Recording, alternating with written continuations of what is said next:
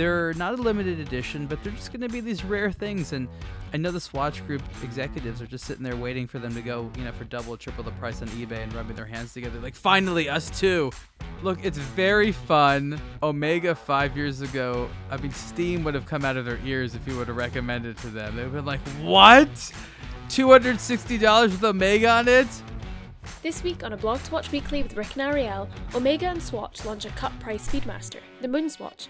Is it truly out of this world, or is it just languishing on a soundstage in Nevada? Elsewhere in Swatch Group world, Longines take the fight to tag and Tudor with the Zulu Time, while Bulgari try to sell us the least metal at the highest price with the $450,000 Ultra Thin. Meanwhile, back in normal watch world, we talk Tornek Rayville and Citizen ProMaster. Enjoy the show.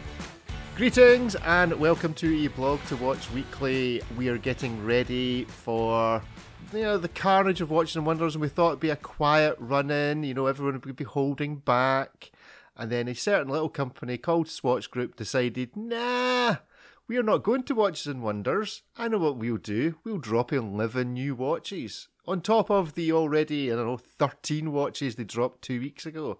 So Ariel, good timing, bad well timing? i think that it's it's actually quite interesting the swatch group does not have a show that it's officially presenting yet. They've done a couple of little events here and there and they just made multiple announcements across multiple brands leading up to watches and wonders. The big one now was you know 260 us dollar watch that says omega and swatch on it. So i guess this is officially the cheapest omega omega watch you can buy which is which is great and it's a plastic No, no, no, no. It's a Wow. bioceramic. You know, stick to, stick to the press. no it's a releases, it's a good it's a good material look i i've i have a, i have one of their bioceramic watches it's a it's a very decent material not luxury but very decent material good colors they can hold it's it's relatively durable and they basically made a you know a bioceramic which is again ceramic and essentially castor oil plastic uh, into a speedmaster same shape 42 millimeters wide you know quartz you know, at a quartz movement, of course, it's a, it's it is a swatch,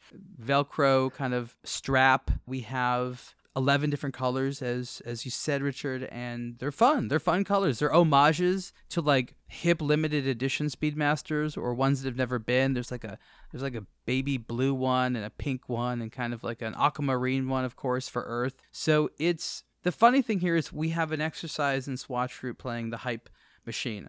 They've done a Yeah. collaboration. Of course, it's with themselves, which is kind of hilarious. It's like, which ironic, and it's not expensive, but you know they're not going to make that amount. There's only a s uh, that many. There's only a certain number of stores around the world where you can buy them. That's Yeah. Swatch stores, some Omega stores, I believe, though they're not officially saying that. They're not a limited edition, but they're just going to be these rare things. And I know the Swatch Group executives are just sitting there waiting for them to go, you know, for double or triple the price on eBay and rubbing their hands together, like, finally, us too.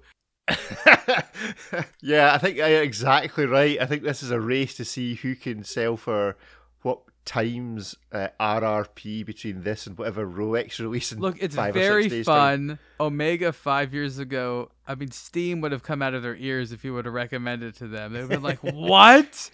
$260 with Omega on it? I am, I am genuinely surprised at the Why? price. It's a swatch. Yeah, but it's. I mean, that does seem really cheap for something which does also have Omega. You would have thought. I mean, Because of the first saw that shape. I love how like you're you're mystified by the shape. You're like you're like it- entranced. Oh, that's the shape that's seven thousand two hundred dollars. Exactly, that shape's a ten thousand dollar shape. Okay, I but no one has $206 seen. dollars. I mean, that's two hundred quid. We've seen money. plastic Royal Oaks for years now. No one's reacted this way.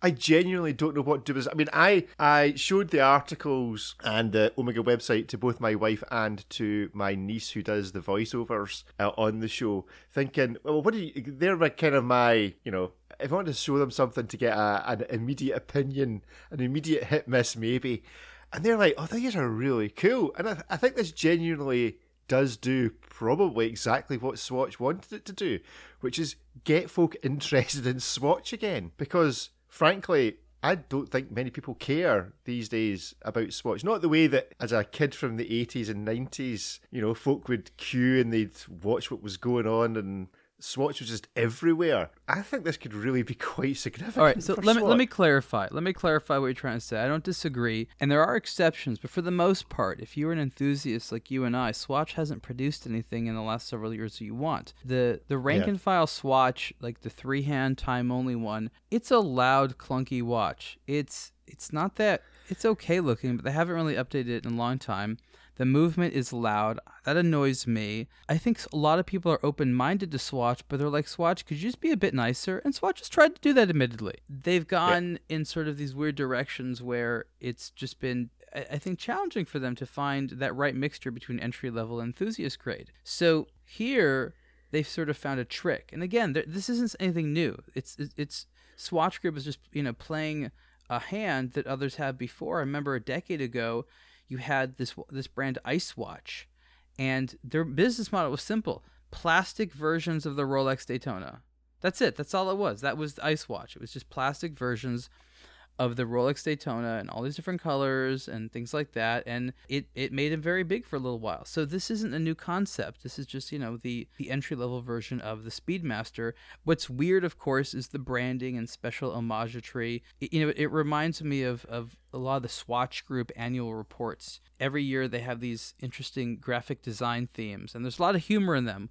One year, my favorite one, they did a joke. They made satirical versions of all the cantonal seals. So all the, the cantons in Switzerland have uh-huh. this sort of like special seal, and they made satirical versions of the seals. I was like, oh my god, it's actual Swiss humor.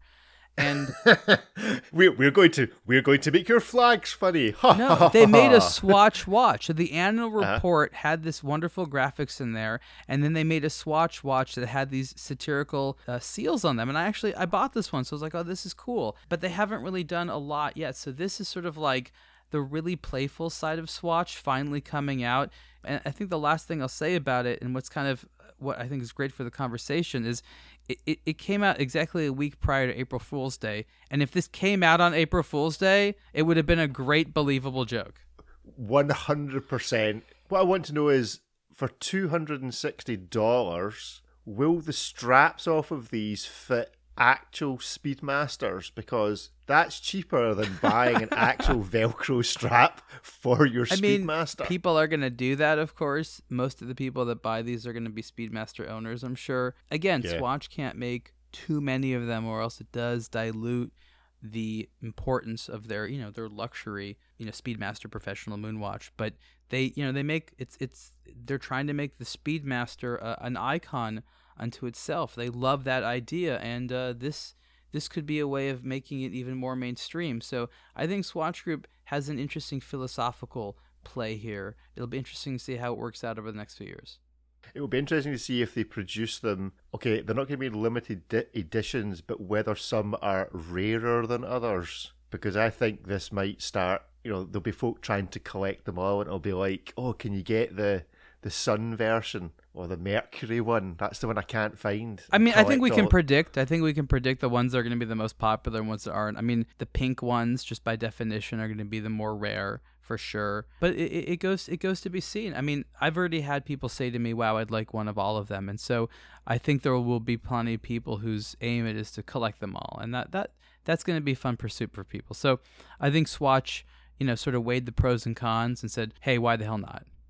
And can I just say, could you not just have made it slightly more than 30 meters water resistant? I feel like I'm being personally trolled for permanent What isn't isn't the standard one only like fifty meters or You know, exactly. I, I, I feel like that's bad enough, and then all they do is, you know, it, it's it's a blooming battery for goodness sake. You can just put a seal on it. Also, just to touch on what you were saying earlier about how loud swatches are, I wonder how loud these are. I wonder if these are really designed to be in space where no one can hear your swatch. Yeah, we'll we'll see. Look, I mean, we're we're days away from Instagram being freaking flooded with the people that ran to the store. The funny thing is, here in Los Angeles, there isn't even a swatcher that sells these, so I can't even Oh, get. is that right? No, I can't. San Francisco, I think, is the closest one. But anyways, it's neither here nor there. I'm sure I'll see plenty of these at events, and people will show them off like it's the next best thing, and we'll all smile, and that'll be that.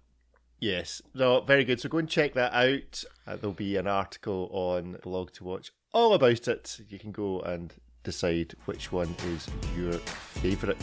Let's talk about the Bulgari.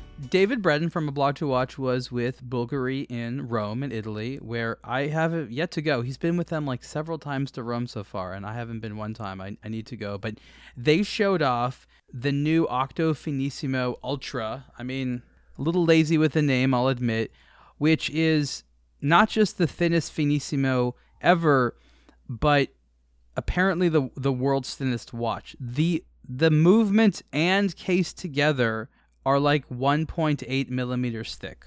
There is a person out there that sort of fetishizes over the thinnest watch.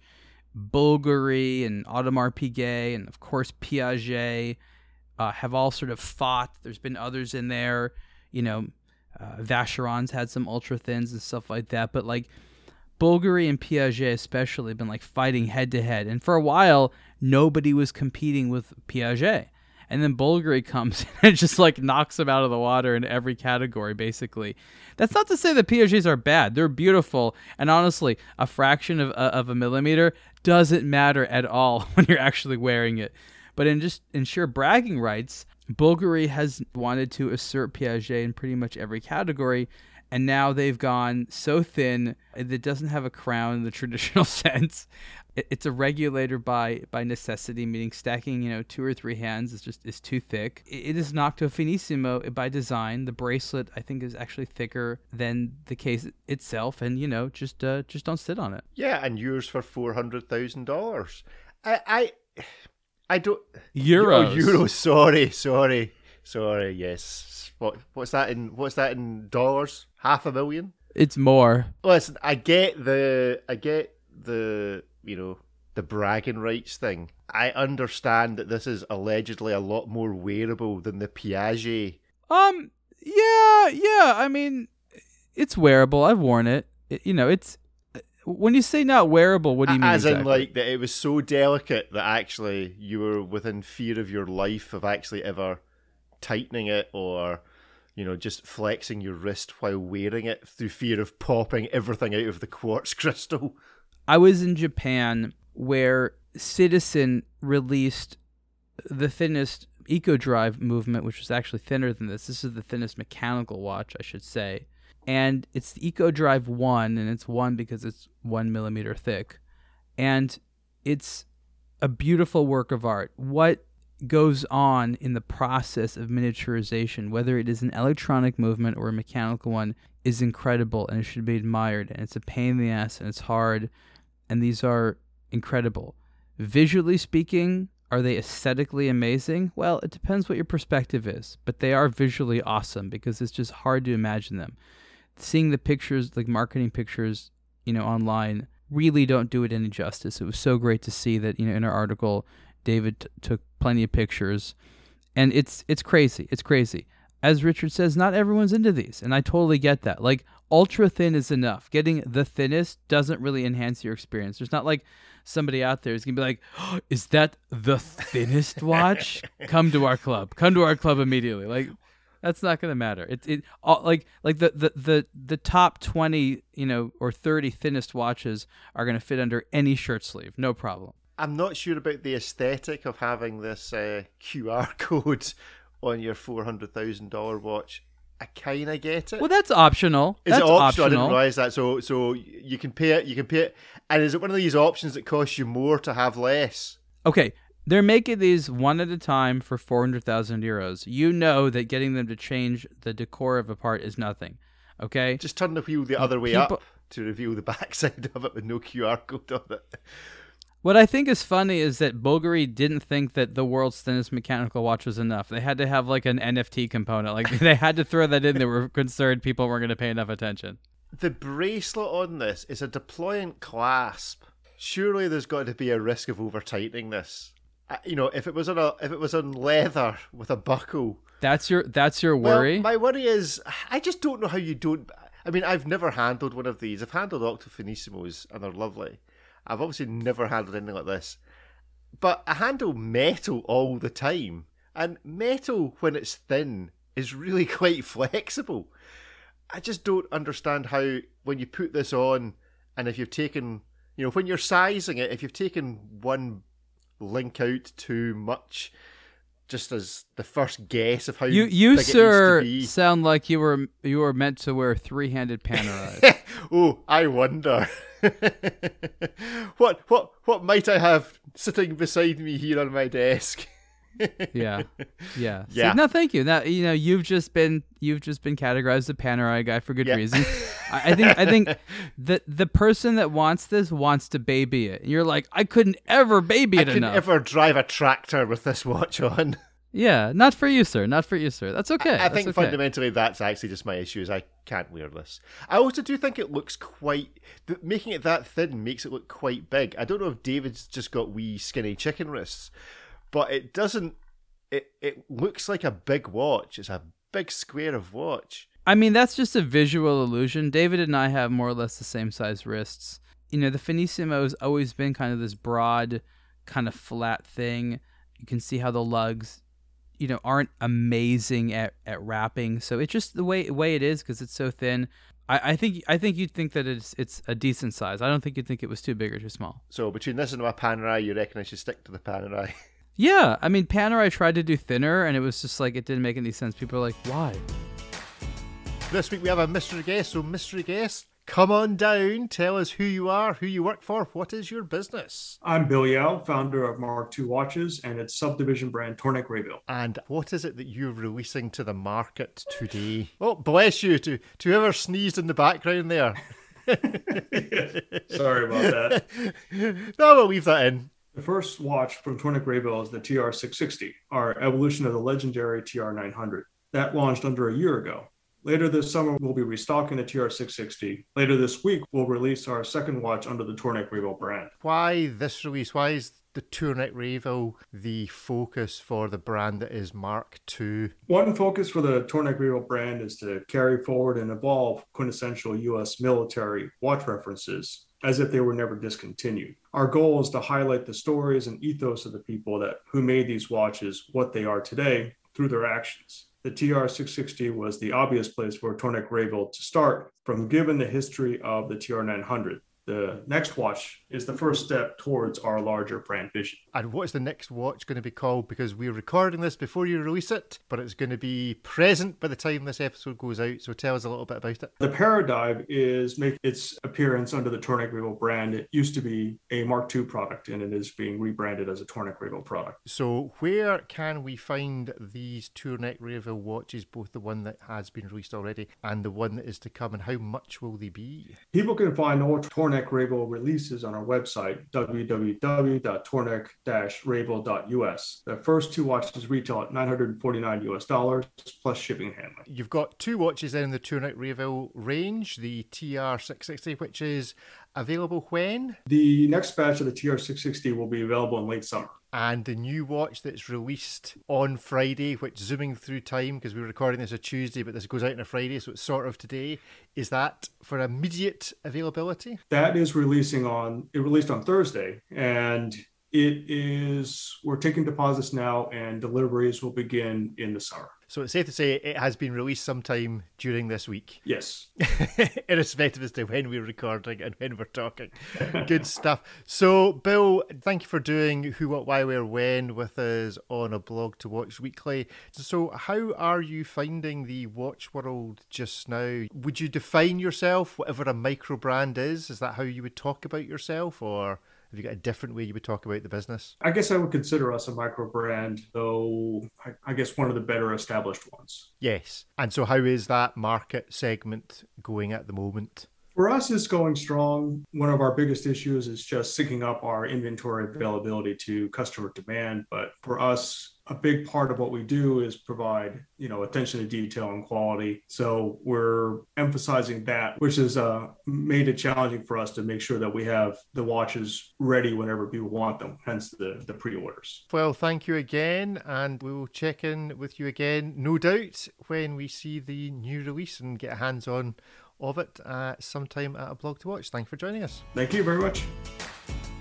That was Bill from Tornek Rayville, the TR660. Now, you know Bill, I believe.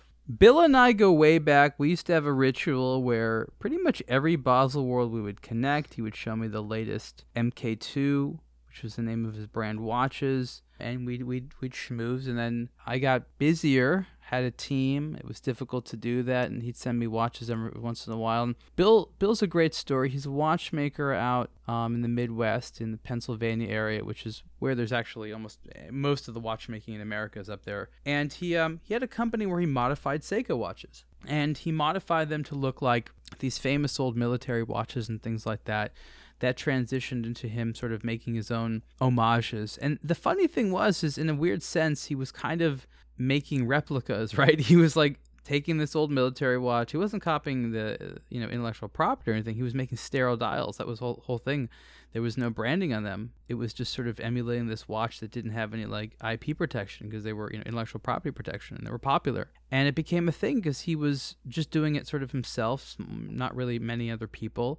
He didn't have to charge very much. So you got these like pretty high quality from like a you know a, very detail oriented watch lover homage watches, military watches, which we know how popular you know, vintage, you know, military watches are all those Rolexes. That's what those all are. So they're super popular. So he was ahead of his time there. And somehow I actually don't know the story. I have to catch up with him. His brand has become this outfit, Tornek uh, Rayville, and they um they sort of carry that on. And these are you know they're basically you know military st- sport watches. They're they're, they're all purpose, land, sea, air. Sometimes they're they're mostly dive watch in style. They have other functions like to be on a submarine or to be a paratrooper's watch, but these are classic sport watches and um, kind of like a Porsche 911. I think there's always going to be a market for stuff like this. Yeah, I really like it. I wanted to talk about it because I just thought, you know, it's 950 bucks. It's got an interesting story. You know, there's a reason why, despite it obviously being brought back to life by Bill, there's a reason why this looks like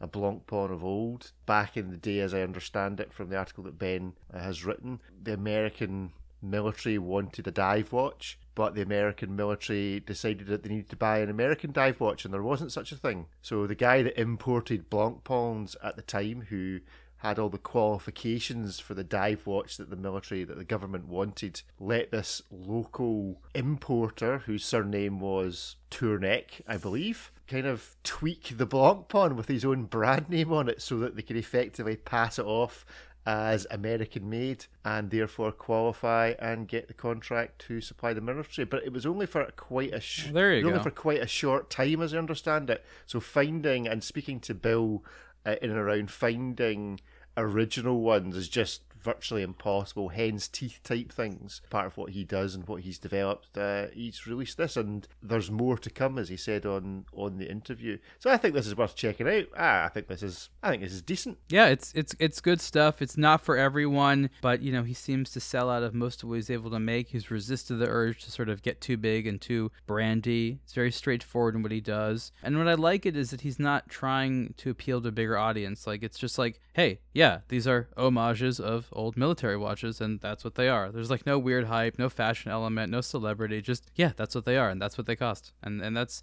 that's a beautiful thing, and that's uh, that's that's pretty uncommon in the space.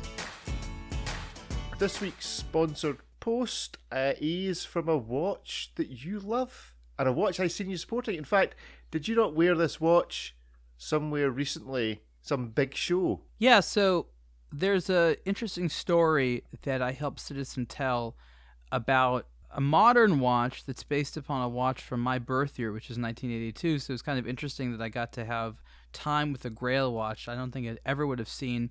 Citizen actually sent me from their archives one of these original. Uh, was known as um, just the the 1300 meter professional diver's watch. It was their first titanium watch. Um, it was water resistant 1300 meters, which was a big deal. It was quartz, so it was very accurate. It represented the highest technology of the time. And in order to make the case that water resistant, it had to have this sort of squarish, cushiony design that had these four big screws that would compress the case um, ostensibly for water resistance. And it was very modern looking, in my opinion. If you look at that watch at the time, it feels like something that if it came out today, no one would be like, "Oh, that's that looks classic. It looks very modern." Seiko as well has done a good job at that. So between uh, Citizen and Seiko, they have these designs that are you know now nearly 40 years old, and look very modern contemporary today. So Citizen has a new Eco Drive divers watch collection. They're like just over $500. Super titanium cases, so really good value. Eco Drive, of course. Really a lot of fun, good value, comfortable, good budget proposition. You know, Seiko has nothing at that price point that I think is as exciting as that. Citizen really owns that. So it's interesting that we took a look at the original model. It's interesting to see what a professional diver's watch from 1982 was like and then compare it with the uh, the modern remake, which is uh, surprisingly similar, has some differences. So um, that was a really fun time to be able to check out that watch. So you got to spend some time with the Grail watch. That makes me all feel nice and warm and fluffy. Yeah, I mean, you know, nobody has one Grail watch. You shouldn't have one Grail watch, but everyone, just given their own circumstances, have watches that mean a lot to them and they would just love to to you know of course own but to see touch wear just get to know a little bit we have those watches that just have such a confluence of meaning to them that you're like wow that really defines me and like if i wore that 82 watch you know i could tell people a really cool story that yeah it, it defined me I, I assume you weren't allowed to take it swimming I mean, you know, I don't. There aren't that many of these. I used to like look around to buy one of these things. They're unbelievably rare. They rarely come up. And as is the case with most vintage Citizen sport watches, they're in terrible condition because they've been used. Same with the Seiko, same with the Casios. The Japanese sport watches, they're used, they're loved, but the, the old ones are in awful condition comparatively speaking with the Swiss ones, of course you did have people that used them, but they're in such better condition. It just goes to show that the people that were wearing them were really babying them. And uh, the one you had there, the original ProMaster, was a left-hand drive. Were they all left-hand drives, or was this just the one they happened to have was a left-hander? Yeah, so I think they were all uh, lefties, and that was because of the crown placement and not wanting to, to damage it. It was just the easiest thing in the modern sense, you're right. They made it a right-handed crown, but uh, yes, all, I think all the originals were. Lefties. And that doesn't offend your historical accuracy. You're like, oh, how could you? How you, have ruined it by putting it on the right-hand side. There's a bunch of differences. It doesn't even have the screws on the case. Yeah, I did notice that. I think I think that's a bit of a shame. Yeah, I mean, they just wanted to have a one-piece case. I get it. Oh, it certainly has plenty of personality. I'll grant you that.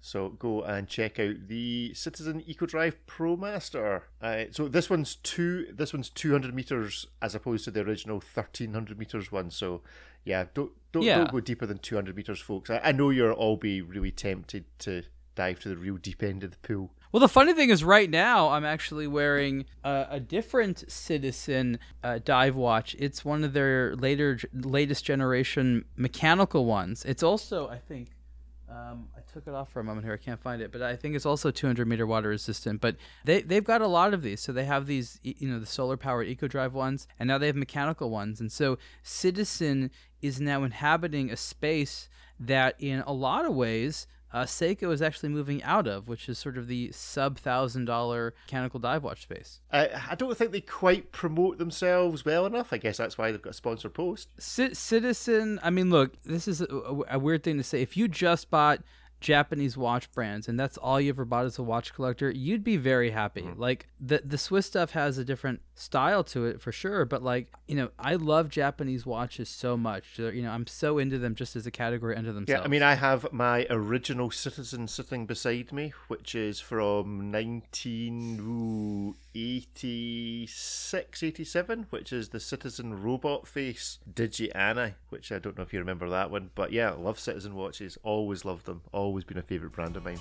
So check out this one. Longines, as part of Swatch Group, have also come out with something new this week. To me, this screams, "Hey Tudor, look at what we can do!" And this is the Longines Spirit Zulu Time Watch. You don't you don't see the uh, the Tag Heuer Autavia? Oh uh, yeah, okay, yeah, it's yes. I, I guess I think Tudor because I think G. I always think GMT when I think Tudor, just because that's my favourite Tudor uh, watches. But yes, I can see the Autavia. But there, there is the Autavia GMT. yeah, but does anybody does anybody buy Tag these days? I don't know. No, that's unfair. Tag are actually having quite a good a good time recently. I, I guess they're not that strong in your neck of the woods, but they're popular out here in Southern California. I mean, I'll tell you Tag is pretty ubiquitous in Scotland.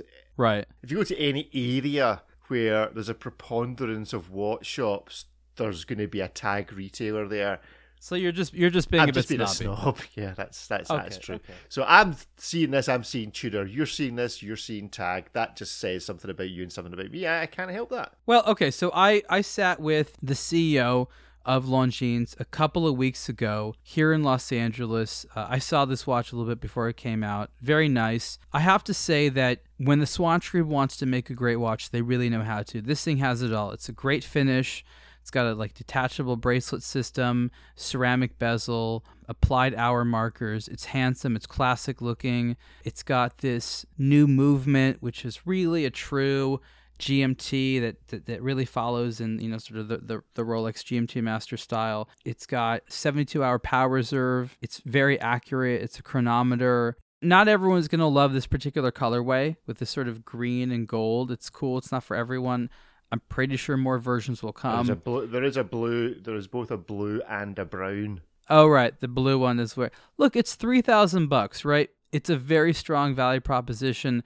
It's about you know, there's nothing out else out there at this price point that gives you more. You know what I mean? Like the Tudor for the same quality actually costs a little bit more. So Longines is, is beating Tudor now. I really think they did a good job here. Look, on the same time, looking at the completely other way, if you like super exciting watches and wild stuff, this is going to be like, okay, this is a great watch for dad or grandfather or something like that. That that that's the worst criticism you can make that it's very classic. It plays it very very safe, which it does, but it's it's handsome as heck. Yeah, it's lo- uh, it's, it's lovely looking. Uh, really like it. I think the blue one in particular uh, is stunning because it appears to have a little the GMT hand. I think is orange. I think it's orange rather than red, and I'm a big fan of orange on watches. But the applied markers, the raised markers, I've not seen a loom shot of this.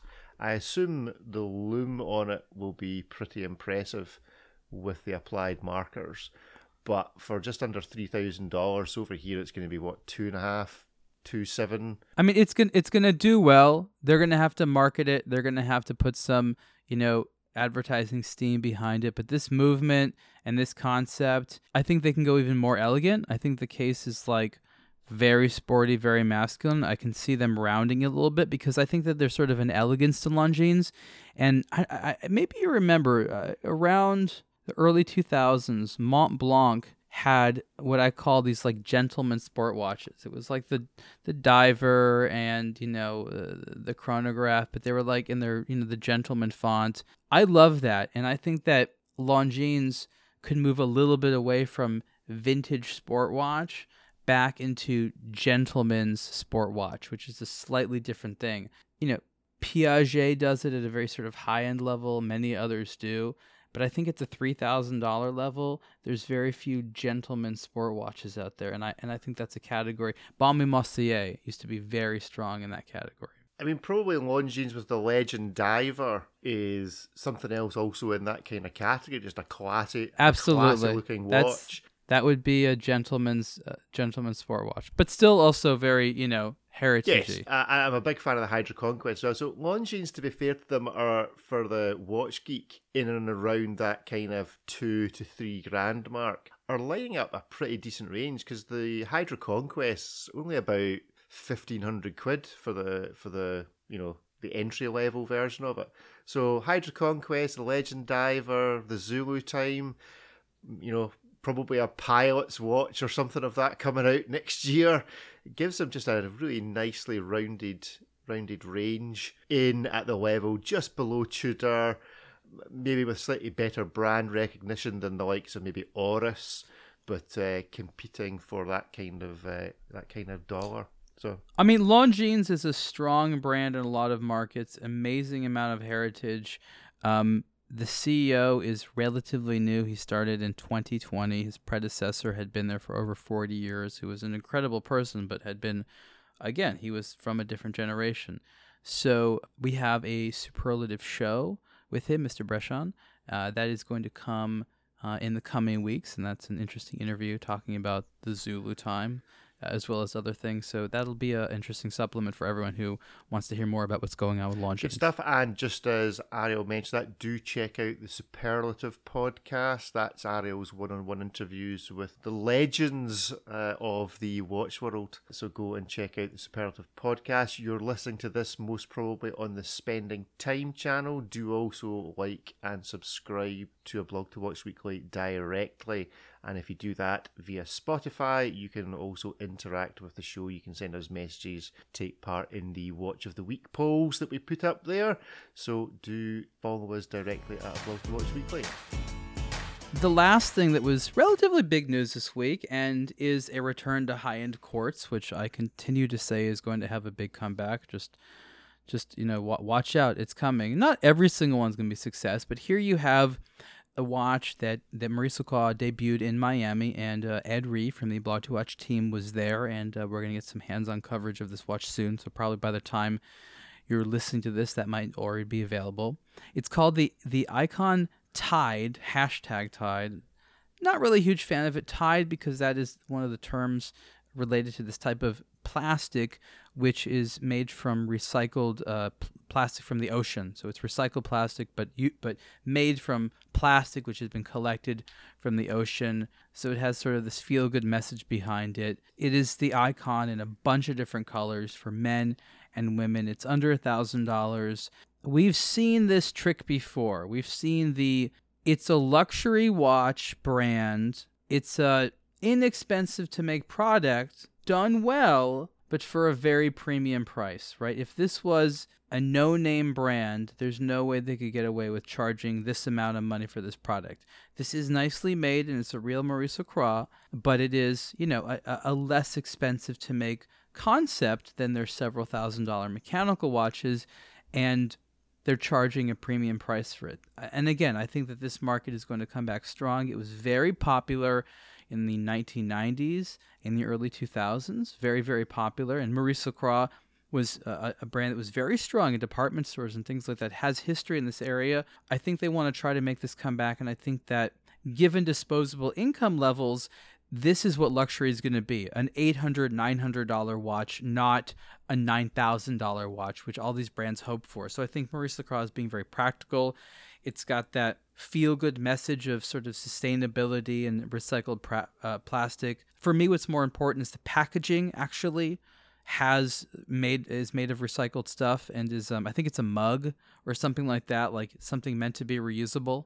So it's you know I think they've done a lot of things right here. So I think what you're seeing is a new generation product that just has a lot more thought put behind it. Not everyone's be successful, but this isn't the sort of shooting in the dark that we saw up until just a few years ago. I think you've got to feel a bit sorry for Maurice Lacroix to have released this on the week that Swatch and Omega then release something even more classic than the AIKON case and release it for a third of the price for what's effectively the same concept luxury plastic. Yeah, that's an excellent point. And, um, you know, you, you, you never know who knows what. But I think what goes to show is yes, it's kind of funny who released before who, but both of these companies had put a lot of effort into essentially the similar concept, which is the luxury plastic watch. And so I think we're going to see more and more of this. So, you know, let's say I'm a person who buys lots of three, four, seven, ten, twenty thousand dollar watches. Do you get a bit fed up eventually? And you just go, actually, you know what? I could just buy 11 watches, all different colours. It's the summer.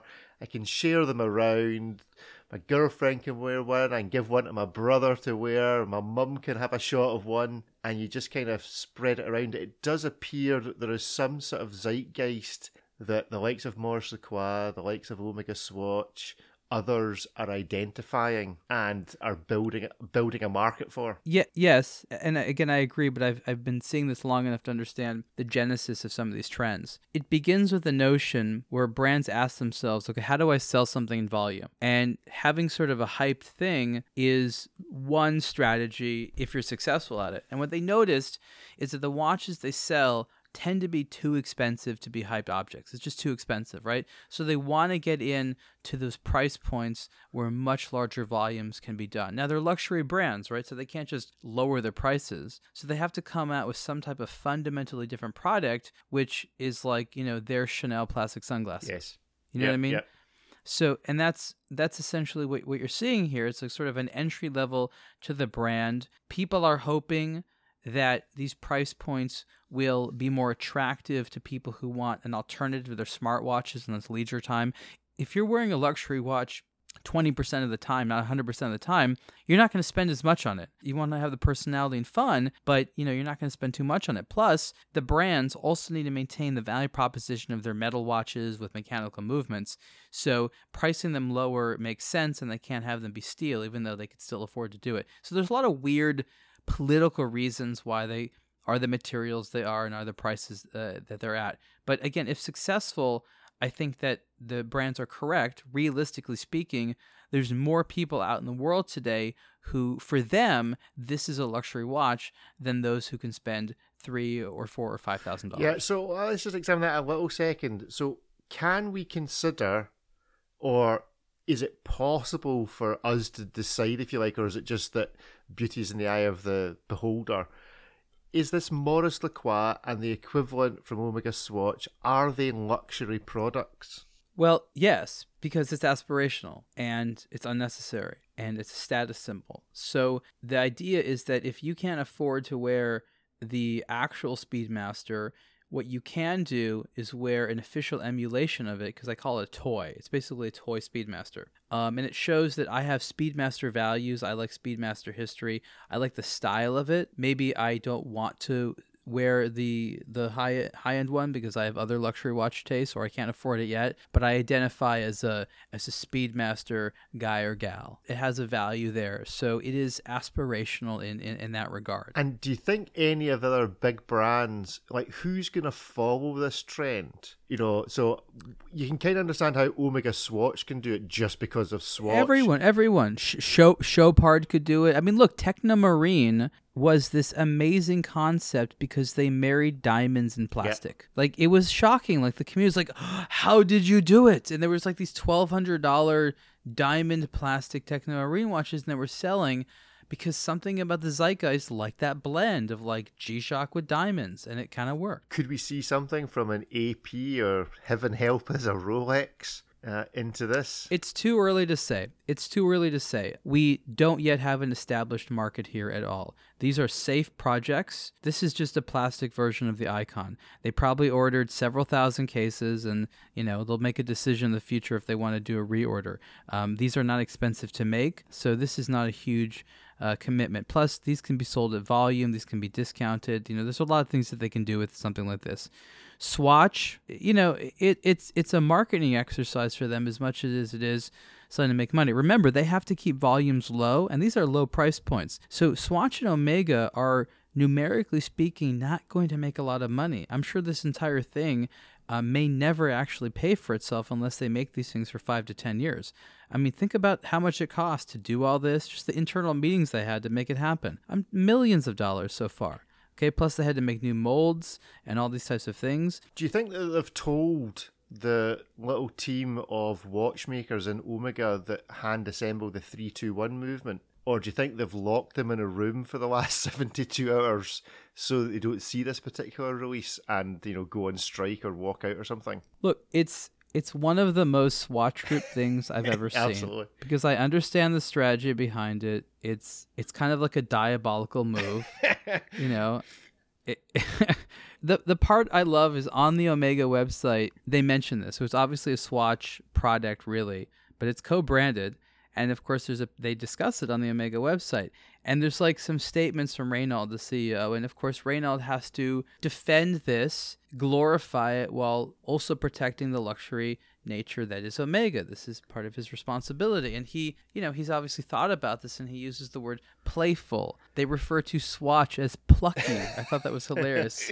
Our our plucky little Swatch, you know, it's like the little sister always playing tricks. Oh, she's just doing something cute and funny all the time, isn't she? Cute and adorable. Uh, you know, that's sort of the way that they refer to Swatch here. It's like, we let our little brother, you know, make a version of the Speedmaster. It's so adorable. We wanted them to sell it as a toy. We gave him the crayons and let him loose. yeah. It, So, if you're a brand CEO of another Swiss or even Japanese brand, which brand are you that's looking at this going, hmm, we've got a watch we could do this with? Okay, look, you have to understand Casio makes these classic versions of their products. Some of them are new, but these are watches that are like $30. And the ones that for like 260 have like full metal bracelets and stuff like that. And so like this is still a luxury priced plastic watch. Let's not forget that. We just compare it to actual Speedmasters and we're like, "Damn, that's a good price." But these are the price of expensive sneakers. And there's 11 of them. And Swatch knows that there's going to be a lot of people that want every single one. I, I want to see a plastic Navitimer personally. I, I think I think that's the way to go. I think Bright I think No, no, Breitling he- needs to get into this game. No, they they did. Breitling did get in this game. What do you think the Endurance well, Pro yes, is? okay, but it's slightly more than two hundred and sixty dollars. It's 3000, but what what what the, they're proven is that you could actually go that high. That's how fun the concept is of the toy the toy toy style True. uh, you know, luxury sport watch. True. Well, that's it for this week. Thank you for joining us. Are you limbering up? Are you doing your lunges and stretches, getting ready for the flight? Have Have you checked out what the films are available on the flight to Geneva? No, but I was just on that flight a few weeks ago, so I feel like I've already seen all the good ones. Ah, dear me. So, when do you leave? Because you are actually going to something beforehand. Yeah, so we are going to see some new watches from Breitling. They are are exciting. Uh, I'm not allowed to talk about what they are, but they're going to be marketable. You can exclusively reveal Breitling are not introducing a plastic watch. You know, I don't know. They might show us some special things. we do know that they, the Endurance Pro is um, a popular one, so you never know when something new could pop up.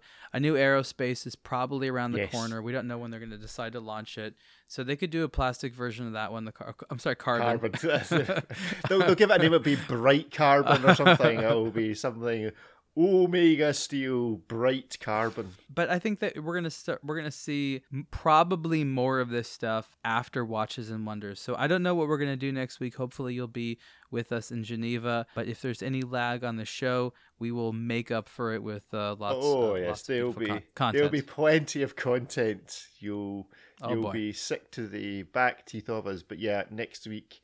Uh, all the fun stuff starts. A blog to watch will be at the very first meeting with Rolex. So if you want to find out what's happening first, then uh, certainly check out the Instagram account because that's where it'll all be happening, and obviously the website. And we look forward to speaking to you then.